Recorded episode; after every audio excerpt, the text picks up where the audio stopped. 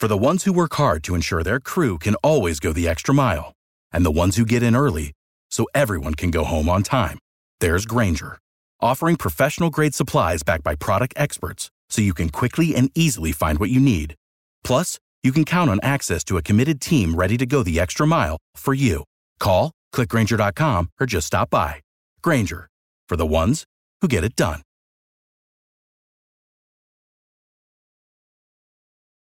Every team, every topic, everywhere. This is Believe.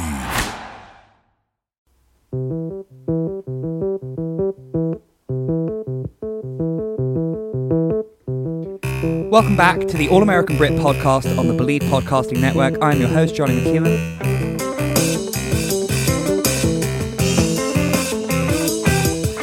And I'm rejoined once again by Wilf Lawrence. Wilf has written and you've, of course, listened to him on the South Dakota Loves Bonucci podcast on Spotify. They're probably raving in South Dakota, but they aren't in England. Of course, we're now speaking after the final has been played. Wilf, how are you doing today? Yeah, I'm okay. We're, we're definitely going to need a name change. I think that's full rebrand. Yeah, yeah.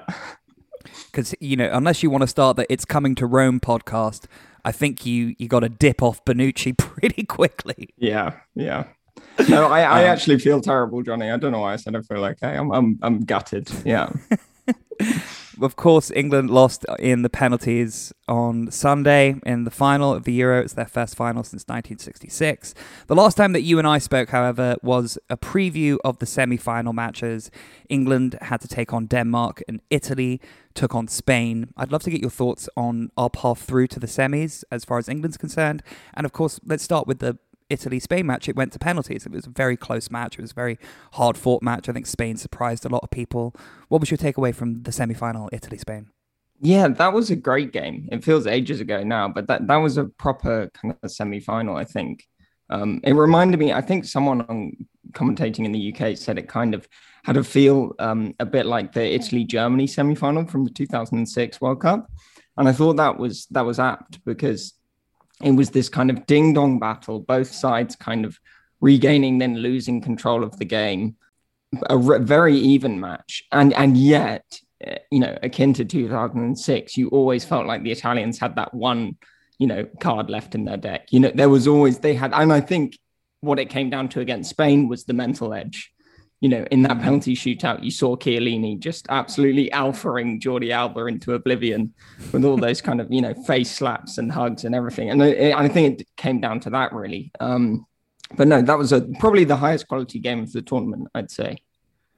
And then for my money, I think the lowest quality game of the tournament was England Denmark. It was, as a football fan, absolutely brutal to watch. And while it may be the best result I've ever lived through as an England fan, winning a semi final. Of course, we made it to the semi final of the last World Cup, but to actually win and actually earn a spot in the final, yet the win itself was so ground out and kind of you know tough to watch. I mean, the own goal was you know what got us level, and then Harry Kane had an opportunity at a penalty and he missed it. I mean, if, if Schmeichel smothers that ball and Harry Kane doesn't get it off the rebound, which is of course allowed in, in regular time, we wouldn't have had our winning goal. What did you make of England Denmark, and how did you feel after the match, the way that we won it, going into a final?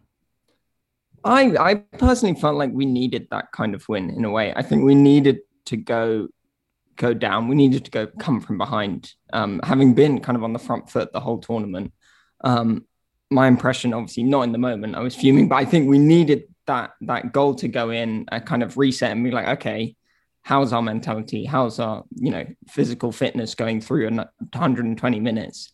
And I thought we we came through that. And I think we really needed to to get to the final. That's how you get that's the difference between a semi-final and a final. I think those kind of games where the 50-50s are where you win the game. It's like where one on and, and against Croatia, we lost it in those 50-50 moments. And I think mm. here you know, you can speak about the penalty, whether it was a penalty, you know, a couple of other dubious decisions. But I think we got that run of the ball because we earned it, I would say. And so then we've got a final to look forward to and, and the lead up to it. And I think that, you know, you could make an argument that the best players for England in this tournament have been Harry Kane and Raheem Sterling, and you can make an argument for Italy that their best players have been Chiellini and Bonucci of defence. So attack against defence. What was your thought leading into the match? What did you think was going to be the key for England to be able to win? It was very difficult to have any kind of cogent thought before the game. I have to say, it was like that. Kind of, I really had no idea what to think. Um, you know, just vacillating between kind of like hope, you know, excitement, and then just pure terror.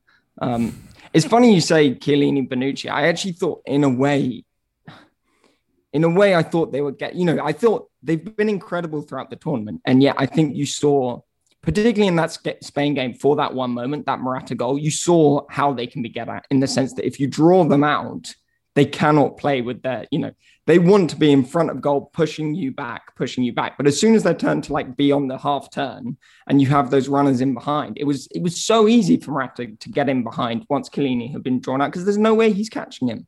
And so I thought they were they were gettable in that way. And then, but at the other side of the pitch, I was terrified of Federico Chiesa, and I think that that brought out immediately in the final. You know, I thought he's been probably the most like potent attacking player at the tournament, I would say, even having not started the first four games. I just think whenever he's looked, whenever he's got the ball, something happens. He's that kind of player. Um, and I think he's been like that at Juventus all season. Um, it's another thing to do that in the European Championships, obviously. So, only a few minutes into this final, we have a pass from Harry Kane to Trippier on the wing an incredible ball from Trippier and the goal from Luke Shaw.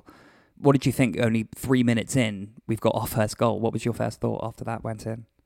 Firstly, like obviously we scored way too early. I think that was it's like an obvious, you know, thing. Um, I think it's the earliest anyone's scored a goal in a final um, in, mm. in, in in European Championship history. So um, obviously, you know, it's an incredible moment. And also, I think an incredible goal. Like truly that like the cross is one thing, but the finish, the technique on that volley from Luke Shaw is is unbelievable for his yeah. for his first international goal. That that was sensational. But I do think, you know, in hindsight, there was an uh, well, I say in hindsight, I actually think after the goal, for the like 20 minutes after the goal, we really we were looking so solid. We were controlling yeah. the game. The Italians looked rattled. We were still we weren't sitting back. We were right. still pressing forward. I thought Declan Rice and Kalvin Phillips in the midfield were unbelievable in that first half, particularly Rice, actually, just yeah. doing all the things that his detractors say he can't in like running, taking, tackling the ball, taking it, and then running forward with it. I thought his, his running with the ball was amazing and yeah, I thought so for that kind of first opening half an hour, I thought we were we were incredible. And then obviously that the mindset started to shift kind of naturally, understandably. Um, and from there on in, it became a different game.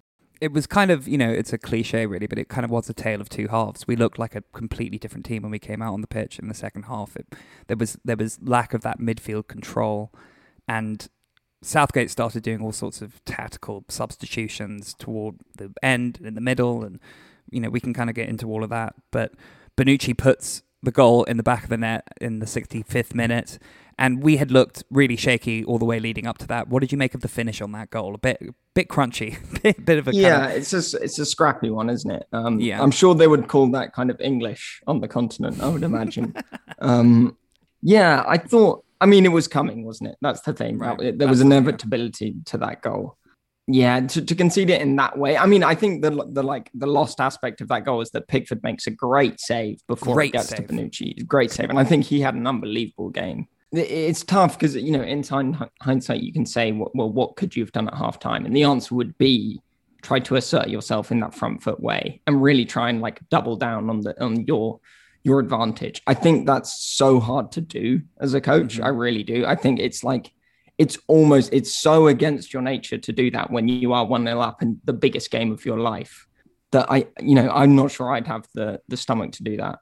Um, but we just lost. We seem to lose a all our energy and all. I mean, I have to say, I was thinking a little bit. I was talking to a friend earlier, and I was thinking a bit about the Champions League final the Chel- mm. this Chelsea Champions League final, in which we scored fairly early as well, mm. um, and then looked to protect that lead. But the difference was our, our defensive press right through the team was so so consistent right through that second half. That City, yeah, sure, they had chances and it can always go either, but like we really snuffed out a lot of the, like City's um, attacking kind of threat. And I think the difference was in this game is that, that England's attacking line were never really getting up to the to the midfield and the defense. Um, and when you've got players like Chiellini, Bonucci, Verratti, Jorginho, who can all pick a pass, who can all thread, you know, through the the eye of a needle, um, that's just gonna it's gonna pay off, you know, at one point, isn't it? And and there just seemed to be a slight lack of impetus that kind of cost us in the end. Yeah, at least in that second half, for sure.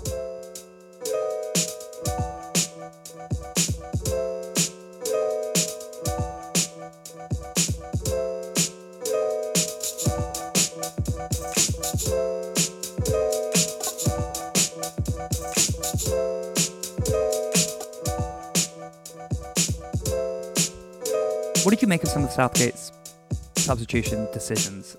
The one that really stuck out to me that was just a bit, I don't know, it, it just seemed odd was taking out Declan Rice for Jordan Henderson, a kind of similar, you know, central midfielder, defensive midfielder position.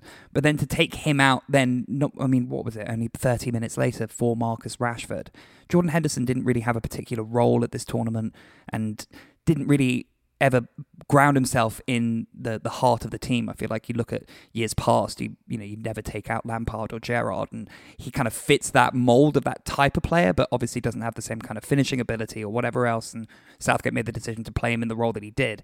What did you think of those substitutions, particularly the Henderson one, and then leaving so much you know onto the backs of young players like Jadon Sancho and Saka?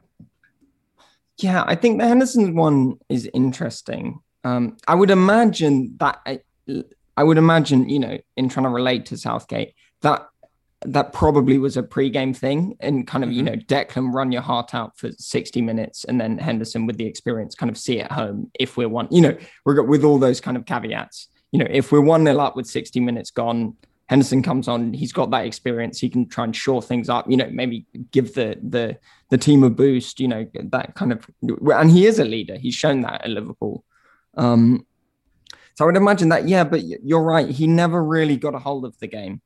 Um, and I was a little surprised, as you say, that he then got subbed off again, which is we, it's been a feature of this tournament. We've seen that mm-hmm. Southgate's been unafraid to do that. Um, and I can only think that he was taken off because of the penalty miss against Colombia at the World Cup, and that he didn't want to right. take it. I mean, that's the only explanation for because, like, you know, and then we're starting to get into the, you know, the penalties and all the rest. Um, and I think because for me, Rashford coming in for Henderson yeah. is probably a tactical decision for Marcus to be taking a penalty. and that makes sense what, to me. I think Rashford, minute. yeah, Rashford is one of our best penalty takers. He's a penalty yeah. taker at United at his club. Yeah. He, he he's definitely so that makes complete sense. The one that doesn't make sense to me in that regard is Sancho, um, yes. because he's hardly had a kick in this tournament. Um, he did not have a kid, you know, and, and he's at a different point in his career than Rashford. Rashford has been to an international tournament. He has, you know, scored a goal in a shootout at the World Cup. Um, and he's scored other pressure penalties, you know, the, like the one against PSG for United in the Champions League. He's he's played in those big moments and he's come through. That makes total sense to me. Sancho has not done that, and I think, I mean, it, it, it, gets obviously penalties is such a kind of mis- mystical art, and it, it you know, it's very easy to say things like this after losing one, but there is something about a kind of.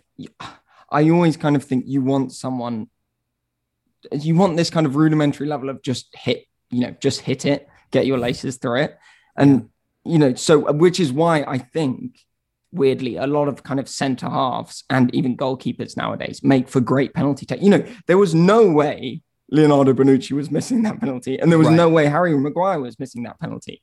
Um, and so I think you know you can get into the art, and I'm sure you know Sancho's a better ball striker than than John Stones. yeah, than John yeah. Stones, but he he got a bit cute with it, and it was I think his you know I, I don't really want to you know, have a go at any of the players. I think you know it takes yeah. an unbelievable bottle to take, you know, a bottle that I've you know couldn't even conceive of. But he did try and get a little bit cute with it, and I I mm-hmm. think maybe someone else wouldn't have you know maybe I, I and I, I yeah. You've le- my my big thing is, and I, and I don't want to criticize any of the players either, because like you say, I think that's a, a perfect phrase. It, penalties are a mystical art. I almost think they're, uh, you know, a kind of social experiment. I mean, yeah. it's just it's like an absolute torture chamber of pressure and. You know, in those moments, you want to just lean on somebody and say, just put your foot through it and don't get in your head about it. And the Marcus Rashford penalty when I, the stagger step started happening and he took so long behind the ball, I, I filmed the moment. I, I literally started saying, "Oh no, oh no!" I knew it wasn't going to be good. I just knew it. Yeah. And then to and then to have, you know, the plan for bringing in Saka, bringing in Sancho, bringing in Rashford to take penalties, and then to have the pressure of a fifth penalty to be on Bukayo Saka, a 19-year-old kid, I think is is a managerial misstep because in every sport I ever talk about on this podcast or think about or whatever, the manager's role is very simple and it's to put the, the players in the best position for success.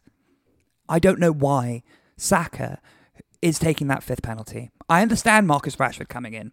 I understand Sancho coming in, and it's kind of a coin flip between him and Jack Grealish. And Jack Grealish has come out on Twitter and said, I did want to take a penalty. I want to make that very clear.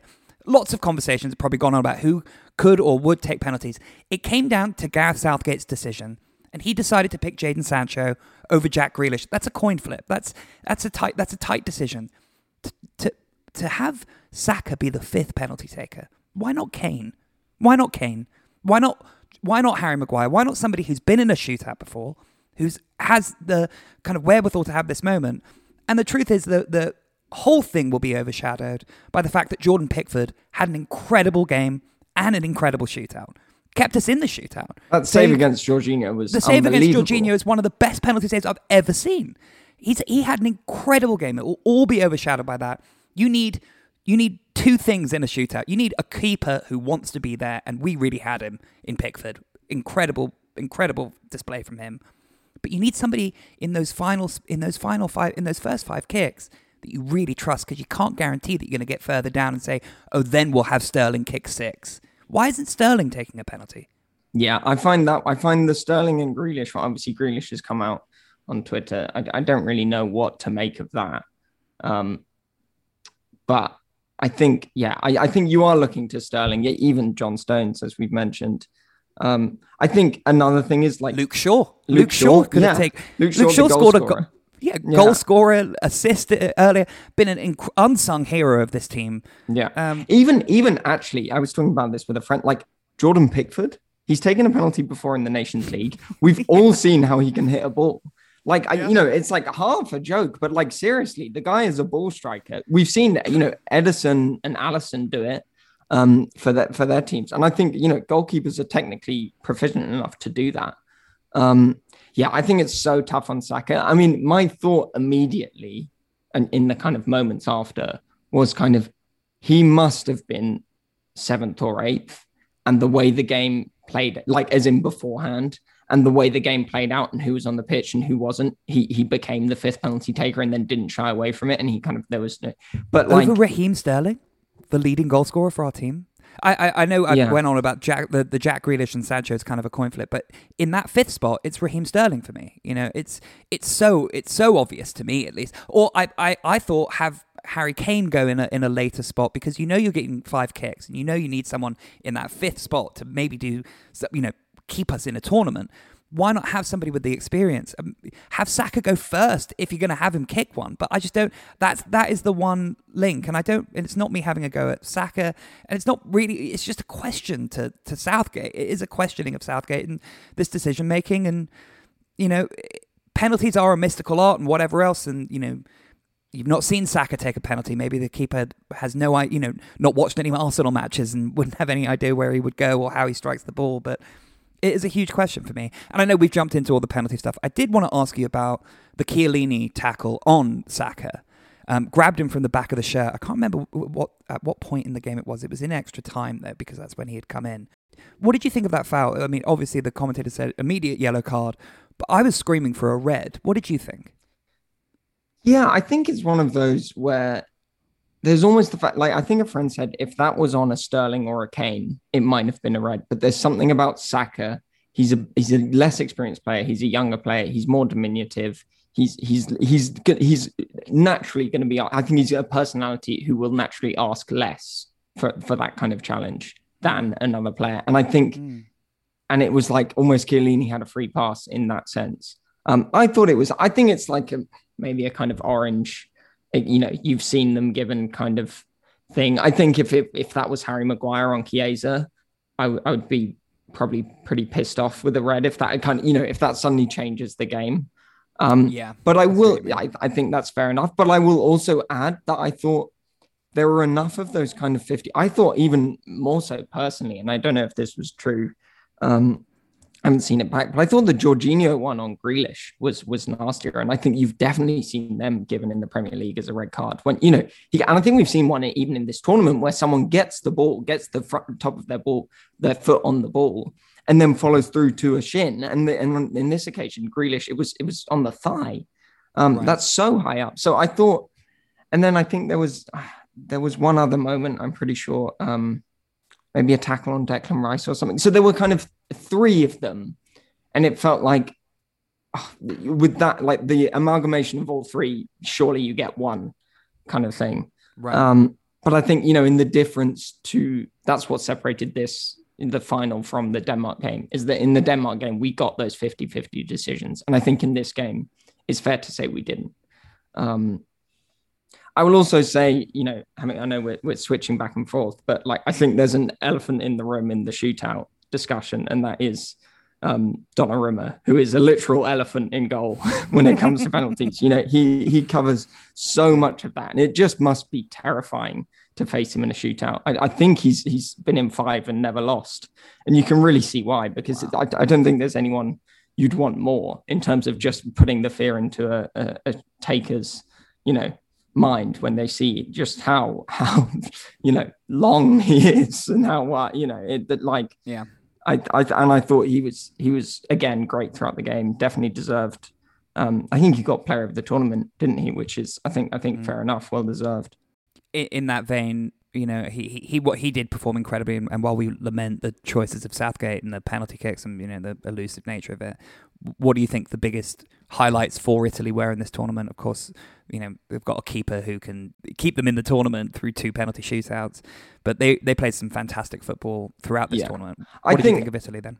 Yeah, I think they um that it culminated in the Spain game, which we spoke about. But they they showed they showed that actually maybe maybe actually the Belgium game in a way. I thought that in terms of their attacking football, that was as good as it got, probably you know in the entire tournament in any game. Um, I think I was just as you were asking that question, I was kind of thinking of the different you know routes the two teams took, and I think you know I think obviously you can overanalyze these kind of things. But I think the way in which they built their tournament, they had a relatively easy group, but got obviously a lot of confidence from kind of smashing every team that they played. Um, and then they got that that tense game against a lower opposition in that Austria last 16. They got that out the way early. They were able to build that. They won that in extra time after a really kind of stodgy 90 minutes. They kind of blew Austria away in extra time. And then they kind of gra- they had this gradual, okay, Austria, you know, phase one, Belgium phase two, you know, Spain phase three, kind of really climbing up the ladder. Whereas I think in a way, England England peaked in the last 16 with that Germany win. And then kind of so they, they hit like kind of, you know, phase three in the last 16, then phase one against Ukraine, and then phase right. two against right, Denmark. Right, and so I I think Italy had and and whether England would have beaten those teams or whatever, you know, maybe we wouldn't maybe maybe that's how we the only way we could get to the final but i think once you've had that experience of really going up through the ranks every stage in the tournament beating all the best teams that there are you know there's no question that italy won one of the two best teams in the tournament. I think that's the case for england too. But i think there was uh they tested themselves more italy. Um and maybe that that that bore out in the final moments. But again it's penalties isn't it? So who knows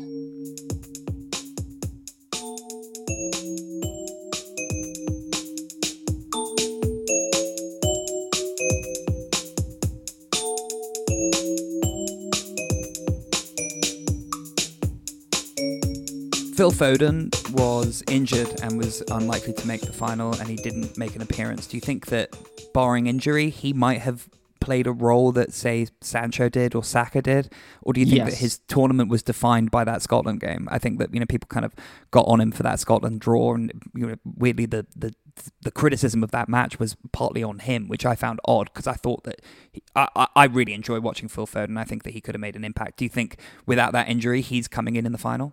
I, th- I, th- I would imagine that he was in that Sancho substitute role. I would imagine that he'd be taking a, a penalty. He would have taken Um, spot and then, yeah, yeah. yeah. I think what's interesting about Foden is I think he's probably he may have been on form going in. In fact, may have been. I think he definitely was on form. England's best player coming into this tournament, um, as in in the squad. But I think that doesn't necessarily translate to international football in that way because it's a different system. You know, at City, it is all geared to those front three, and and it's been in the last six months. It has been all geared towards Phil Foden. He's been by far their best player in the last six months. Um, but Southgate plays a different way, and England play a different way, and they're a different team. And I do think Foden hasn't quite crafted out a role in this team yet. Um, and I I understand why Ster- you know I understand why Sterling doesn't start ahead of him at Man City and starts ahead of him for England. I think it makes tactical sense, um, and you can see what Sterling provides, um, and what Foden and maybe Grealish to a lesser extent. I think Grealish has come on and made an impact, but you can see why those kind of players aren't as suited to this team because I think in the case of Grealish, he's more of a hero ball kind of player. Like, give me the ball, I'll make something.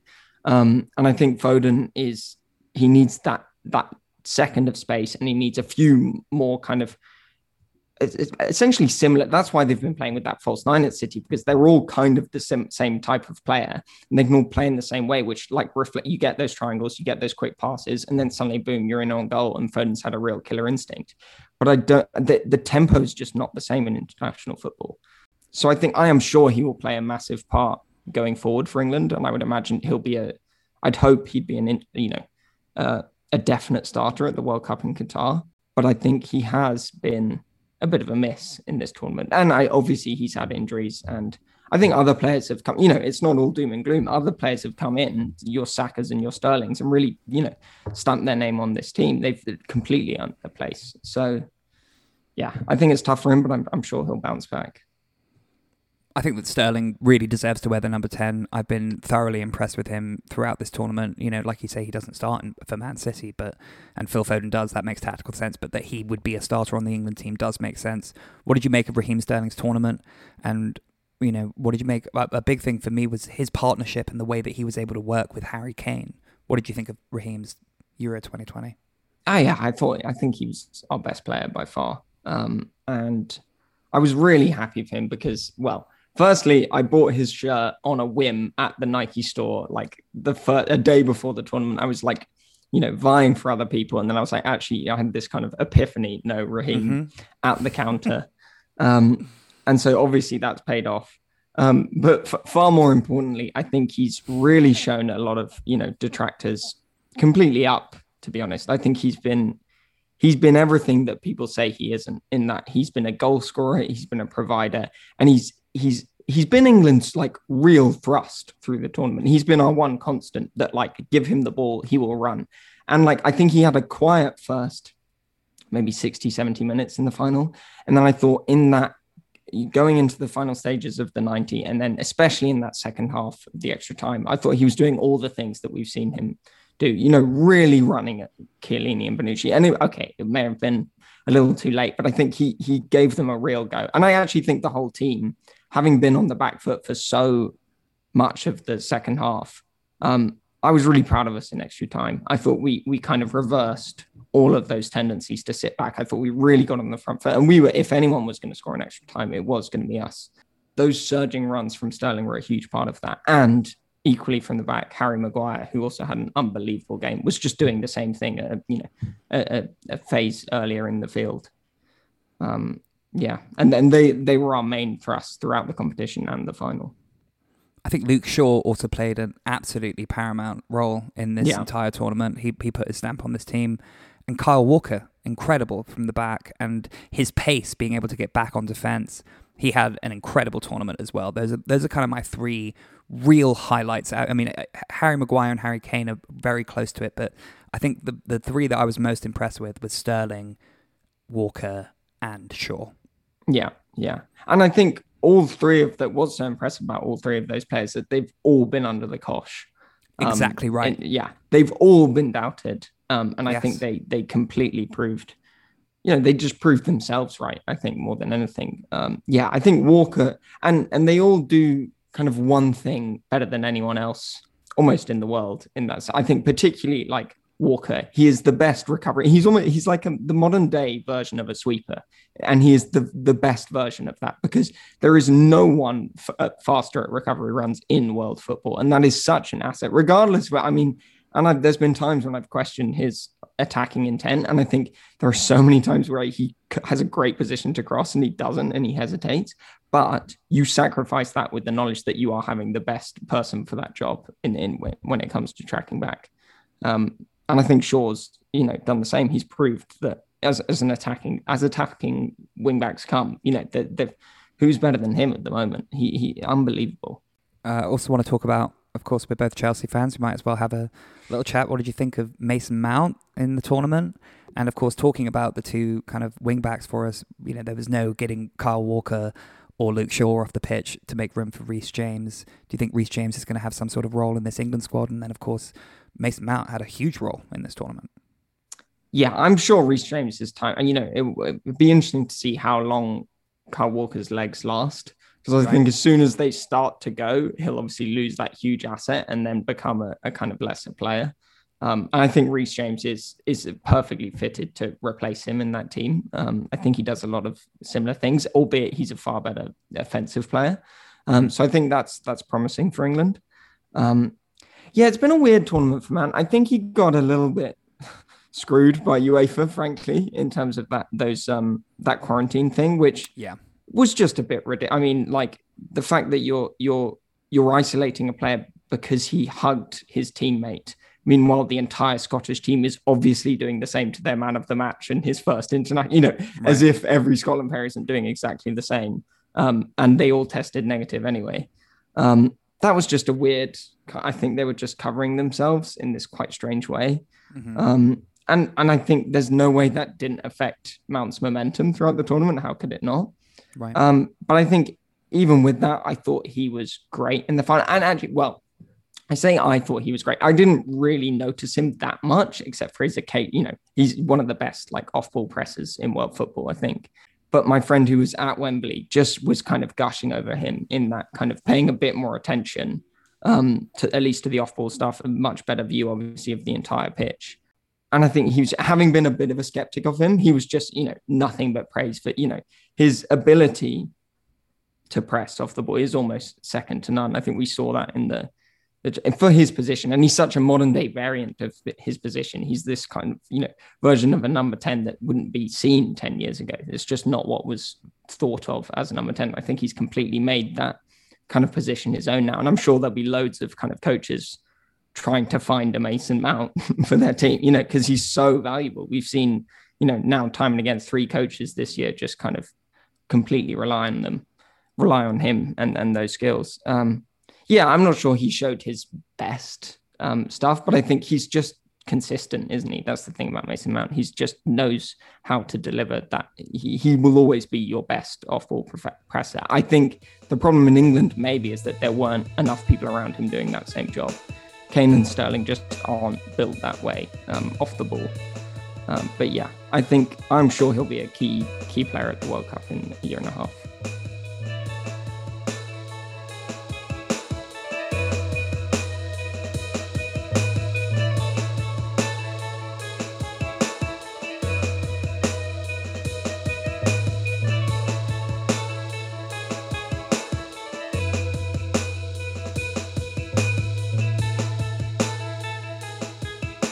Course, it's very hard to do this. It's less than 24 hours since the result, obviously. But what can you take away from this tournament as far as England's concerned? And, and what do you think as you look toward the future of this team and the, our, our chances at Qatar? Yeah, I think what's what's the positive about this this this game and and this as opposed to the World Cup, uh, yeah, two years ago or three years ago now, is that I think we deserved we deserved to be we were the one of the best two teams at this championship. Whereas we, you know, give or take, we could have been the fourth or fifth best team in the World Cup. Um, and we got a lucky run here. We had a little bit of that luck, but we beat Germany for the first time since '66 mm-hmm. in a major tournament. So that, that is just obviously different. And we got to our first final since '66. Um, so I think there's a there's a different feeling uh, around that. I'm I'm much more confident about the World Cup now than I think I was before the tournament. I mean, I think it's quite hard to think about that kind of thing, but I think we've definitely earned our place at the kind of top table of international football. Um, and I do think you only need to look at the kind of the the recent Copa America final between Brazil and Argentina to see that at the moment those teams are a kind of step below these teams. Now that may change in the next year and a half, but I kind of doubt it. You think, you know, mm-hmm. Messi's not getting any better. um, mm-hmm. And I don't think that those neither of those two sides and countries are producing the talent that they have been in the last, you know, 10 years previously. Um, so I do think the Euros is a great bellwether for the World Cup. I think Italy are, you know, one of the two best, clearly one of the two. I think them and France are the two best teams in the world right now, and I would put England in, in right behind those two teams. Yeah. Um. So I'm confident. I'm. I'm. You know, obviously this really hurts, um, and the manner in which it happened really hurts. But I feel all around really great about this team and what what what they did for the for the country for for a month. And I I think perhaps uh, as opposed to a kind of France or an Italy, I think will only get better. Um, because we mm. just have all the, you know, Foden will come into this team. Mount will be a better player in a year and a half. Mm-hmm. Um, Reece James coming through. So, uh, yeah, you know, Trent Alexander on Arnold, yeah, yeah, to come back. You know, Joe Gomez, who's been injured. I think he's yeah, a really great. He would have been a so, big part of the back five. Yeah, situation. exactly. I think, I think it can only get better. Um, so yeah, bring bring on Qatar 2022, I guess.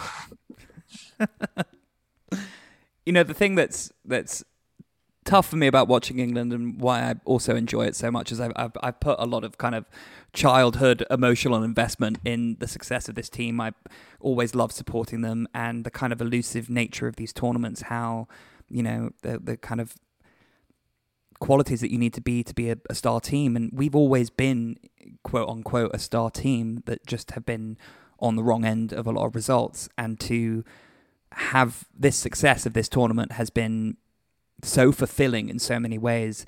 But what's been the most exciting is how these young players have been talked about.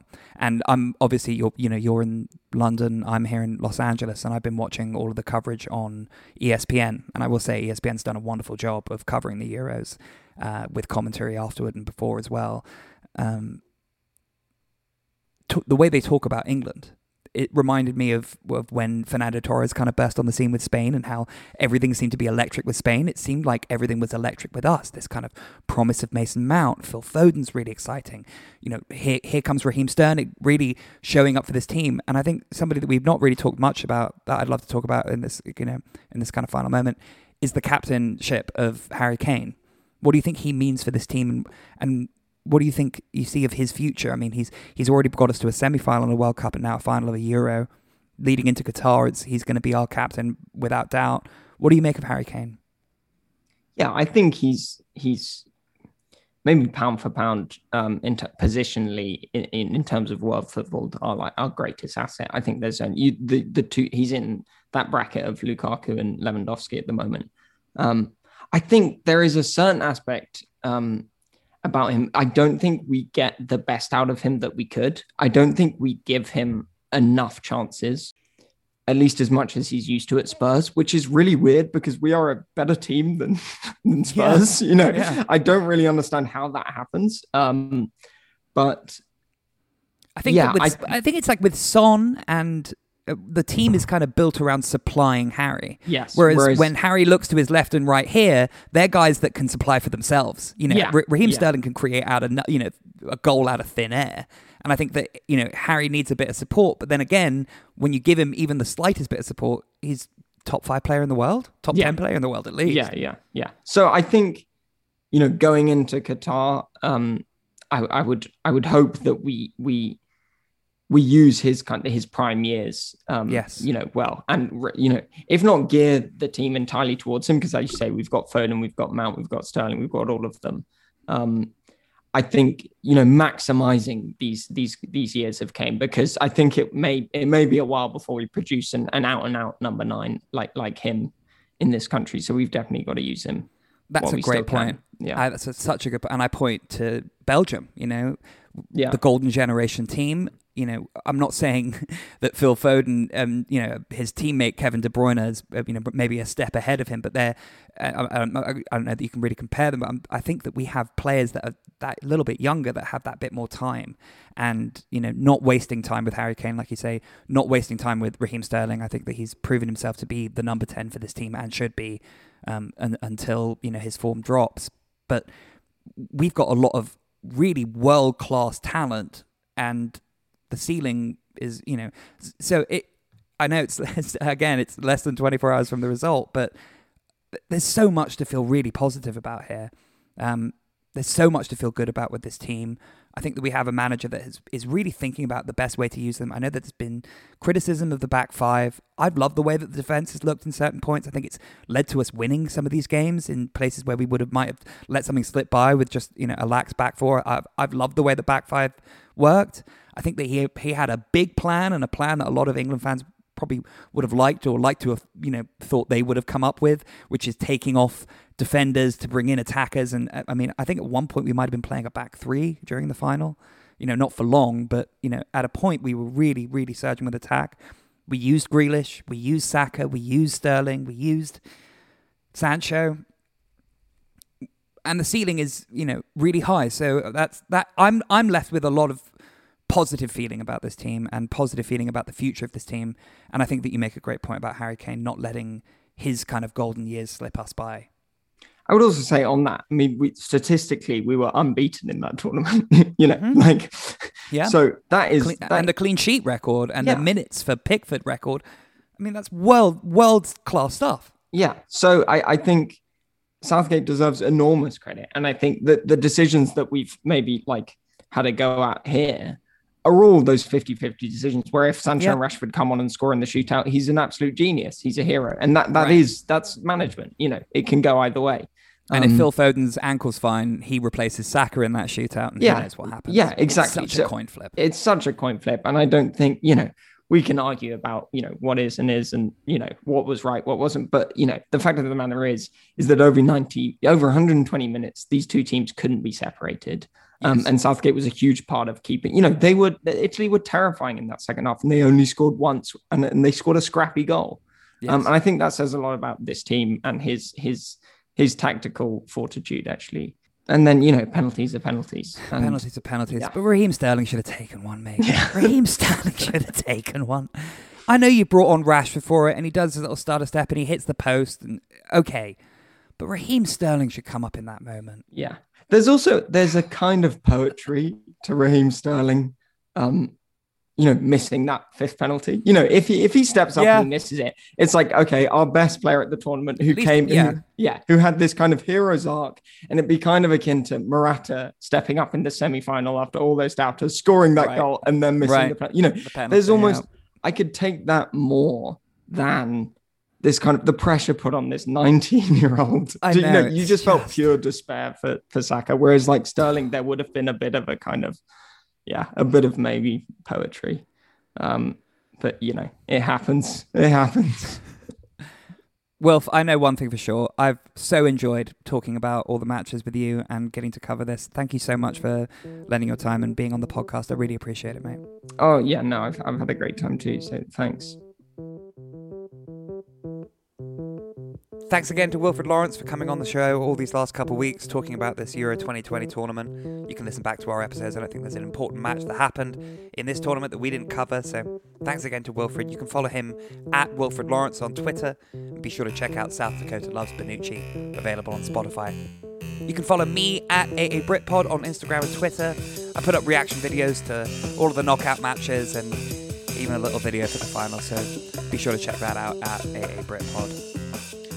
The All American Brit podcast on the Believe Podcasting Network, as always, I'm your host, Johnny McEwen. Until next time, take care. Without the ones like you, who work tirelessly to keep things running, everything would suddenly stop. Hospitals, factories, schools, and power plants, they all depend on you. No matter the weather, emergency, or time of day, you're the ones who get it done. At Grainger, we're here for you with professional grade industrial supplies. Count on real time product availability and fast delivery. Call clickgrainger.com or just stop by. Grainger for the ones who get it done.